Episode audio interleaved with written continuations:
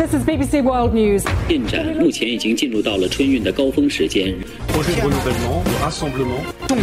나라방 뉴스 살펴봅니다. 글로벌 뉴스 웰시캐스터 전주현 씨 안녕하세요. 네, 안녕하세요. 러시아가 우크라이나 수도 키예프는 물론이고 주요 거점 도시를 집중적으로 공격하고 있는 모습인데요. 이 우크라이나의 저항이 상당한데요. 그렇죠. 예, 네. 러시아의 그 진격 속도가 예상보다 좀 느려지고 있다고요. 그렇습니다. 우크라이나의 거센 저항에 부딪힌 러시아군이 27일에는 수도 키예프를 비롯한 주요 도시를 총 공세했습니다. 전날까지 국경에 집결한 30% 병력이 우크라이나에 진입을 했었는데요. 27일부터는 병력 비율을 50% 이상으로 높였습니다. 네. 또 러시아군이 진입에 성공한 우크라이나 제2도시 하리코프에서도 격전이 벌어졌고 요.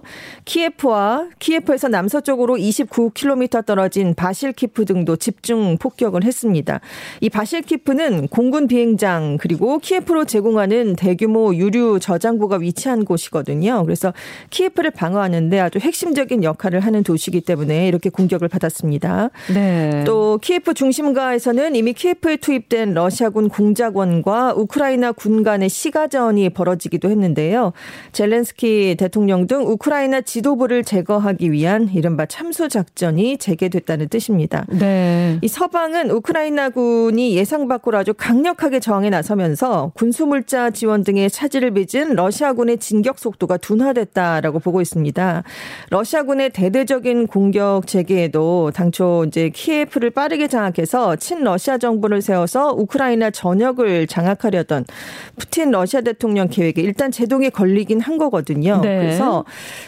이러다가 우크라이나 전쟁이 장기전으로 접어드는 게 아니냐 이런 우려가 또 한편에서 나오고 있습니다. 네, 이런 가운데 러시아와 우크라이나가 회담을 갖기로 했죠. 그렇습니다. 현지 시각으로 28일 아침 벨라루스 국경 지역에서 조건 없이 만나서 회담을 하기로 합의했다라고 스푸트니크가 보도를 했는데요. 우크라이나 측은 회담 장소를 벨라루스 남부를 가로지르는 프리피아트 강 인근 국경이다라고 언급을 하면서 도시 이름을 특정하진 않았습니다. 러시아 측은 벨라루스의 고멜 지역이다 이렇게 얘기를 했고요. 네. 일단 젤렌스키 대통령은 이번 회담 결과를 믿진 않지만 대표단의 시도를 해봐라라고 했다면서 나중에 우크라이나 국민 중에 단 한 명도 내가 대통령으로서 전쟁을 끝내려 했다는 걸 의심하는 사람이 없도록 노력해달라라고 당부했다고 밝혔습니다. 실제로 지금 공격의 주체는 러시아고요. 회담 장소가 벨라루스라는 점에서 대등한 위치에서 협상이 가능하겠느냐 이런 반응이 벌써 나오고 있는데요. 특히나 푸틴 대통령이 핵 억지력 부대의 특별 전투 임무 돌입을 지시하면서 서방의 잇따른 제재에 대한 보복 의사를 아주 분명하게 나타냈기 때문에 이렇게 협상을 하더라도 역시 강압적으로 흐를 수 있다 이런 예상이 적지 않습니다. 네. 지금 러시아가 이제 협상을 서두르는 건 지금 키예프 포위망을 좁혀가고 있는 지금이 러시아의 가장 유리한 결과를 끌어낼 적기로 판단을 했기 때문이다 이런 분석인데요. 왜냐하면 짧게는 이틀 안에 키예프를 함락할 것이다라고 예상을 했거든요. 그런데 지금 진군이 좀 늦춰졌고 시간이 흐를수록 러시아의 신속한 승전 가능성이 더 낮아질 수 있습니다. 또 시가전 비중이 높아지면 같은 슬라브인을 살상해야 하는 러시아군의 사기가 떨어질 수 있다 이런 분석도 있기 때문에 지금 협상을 시도하는 것으로 보입니다. 네. 그 정말 전격적으로 침공이 시작된 9시간 만에 네. 키예프 네. 뭐 30km. 근처까지 네, 네. 러시아군이 진격을 했었거든요. 네, 네. 그런데 그 이후에 더 이상 나아가지 못하고 있다 그렇습니다. 이런 느낌입니다. 자 그만큼 이제 우크라이나의 그 강한 반발이 네. 지금 나오고 있는 것이고요. 또 여기에다가 이 국제 제재가 지금 들어가고 있잖아요. 그렇습니다. 예, 속속 미- 나오고 있죠. 네, 뭐 러시아 은행을 어 국제 은행 간 통신 협회 스위프트 결제망에서 배제하는 추가 제재안이 발표됐던데요. 이게 어떤 의미인 건가요? 이 스위프트는 달러화로 국제 금융 거래를 할 때 필요한 결제 시스템을 말하는 건데요. 전 세계 200여 개국에서 만 천여 개 금융 회사가 돈을 지급하거나 무역 대금을 결제하는 전산망입니다. 네. 근데 국제 결제 대금의 절반 이상이 이 시스템을 이용하거든요. 그래서 여기에서 빠지면 해외 송금이나 입금 같은 모든 국제 거래 금융거래가 끊기게 됩니다. 어허. 그동안 북한 이란 정도에만 적용해왔던 가장 강력한 금융 제재 아니에요. 그래서 러시아를 제재하는데도 스위프트 배제가 가장 효과적일 수 있다 이런 얘기가 많았는데요. 왜냐하면 러시아 은행 300여 곳이 스위프트에 가입을 해 있고요. 음. 러시아가 전체 국제 금융 거래의 80%를 여기에 의존하고 있기 때문입니다. 근데 이제 러시아 은행을 배제시키면 러시아 기업과 개인이 수출 대금을 받거나 수입 대금을 지급하는 걸 비롯해서 해외에서 대출을 하거나 투자하는 게 이제 힘들어지게 되는 그런 현상이 수출도 그렇고 수입도 그렇고 다 막히게 됩니다. 다 막히게 되는. 네, 그렇습니다. 결국은 러시아의 손발이 완전히 묶이게 되는 그렇습니다. 결과가 되는 거네요. 그러니까 러시아 경제에 타격을 입힐 수 있는 그런 제재안이긴 한데요.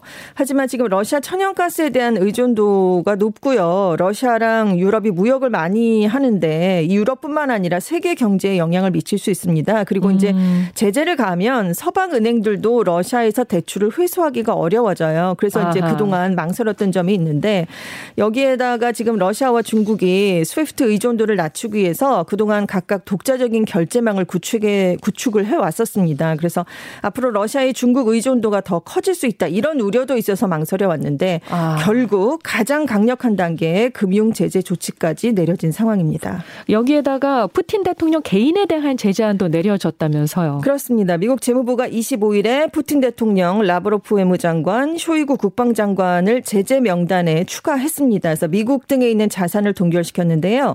EU와 영국, 캐나다도 동참을 했습니다. 이렇게 한 나라의 최고 지도자를 직접 제재 대상자라고 명시한 건 좀 이례적인 일인데요. 네. 이 푸틴 대통령이 숨겨놓은 재산이 천억 달러, 우리 돈으로 약 120조 원을 넘을 것으로 추정이 되고 있어요. 근데 이 돈이 어느 정도냐면 전 세계 2위 부자인 베이조스 아마존 창립자 재산보다도 많은 그런 수준 입니다. 어, 예. 굉장하죠. 이 문제는 그런데 푸틴 대통령 재산이 어떤 건지 어디에 있는지 이게 정확하게 알려진 게 없다는 점이에요. 그래서 네. 지금 제재를 가려고 해도 이 서방이 푸틴 대통령 재산이 이거다 이렇게 정확하게 명시할 수 있는 게 없어서 개인 자산이 얼마나 영향을 받을지 지금 명확하지 않다는 단점이 있습니다.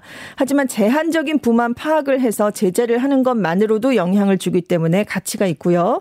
미국의 특별 지정 제재 대상에 푸틴 대통령이 올라가면서 마두로 베네수엘라 대통령, 김정은 북한 국무위원장, 알 아사드 시리아 대통령 등 좀 악명이 높은 국가 원수들과 푸틴 대통령을 좀 나란히 놓게 됐다. 이런 점에서 정치적으로 음. 중요한 신호다. 이런 평가가 전문가들로부터 나오고 있습니다. 그렇군요. 자, 이렇게 국제 제재가 이어지고 있고 러시아를 향한 이 러시아에 대한 이 우크라이나 군의 항전도 지금 격심합니다. 어, 이런 가운데 세계 곳곳에서는 우크라이나와 연대하는 시위가 열리고 있다고 해요. 그리고 러시아산 제품이나 행사를 불매하자는 단 러시아 움직임이 나타나고 있습니다. 그렇습니다. 각국에서 지금 러시아의 우크라이나 침공에 항의하면서 우크라이나에 대해서 지지를 보내는 시위가 이어지고 있는데요.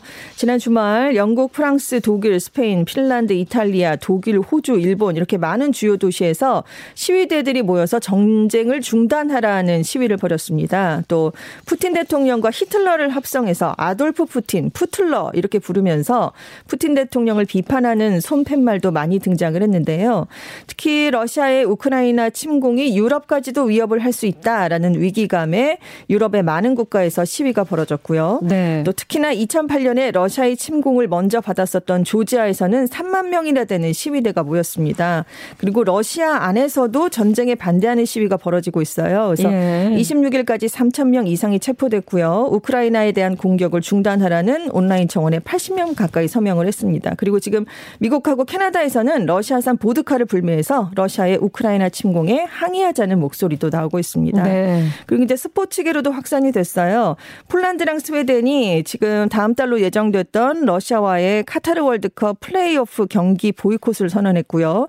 챔피언스리그 결승전 개최지는 러시아 상트페테르부르크에서 프랑스 파리로 변경이 결정이 됐습니다. 네. 자동차 경주 포뮬러 1 국제 유도 연맹도 러시아에서 열릴 예정이었던 국제 대회를 취소했고요.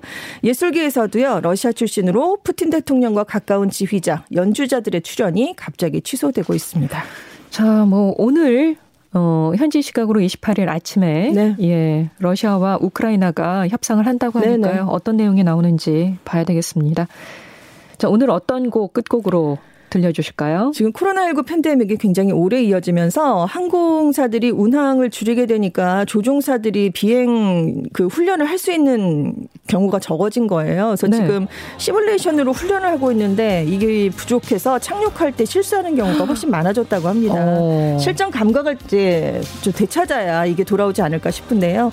탑건을 좀 파견해드리고 싶어서 베를린의 Take My Breath Away 탑건 중에서 준비를 했습니다. 알겠습니다. 지금까지 외신캐스터 전 주현 씨 고맙습니다. 네, 안녕히 계세요. 베를린의 Take My Breath Away 어, 들으면서 오늘 순서 마무리합니다. 굿모닝 뉴스 임영입니다. 함께 해 주신 여러분 고맙습니다.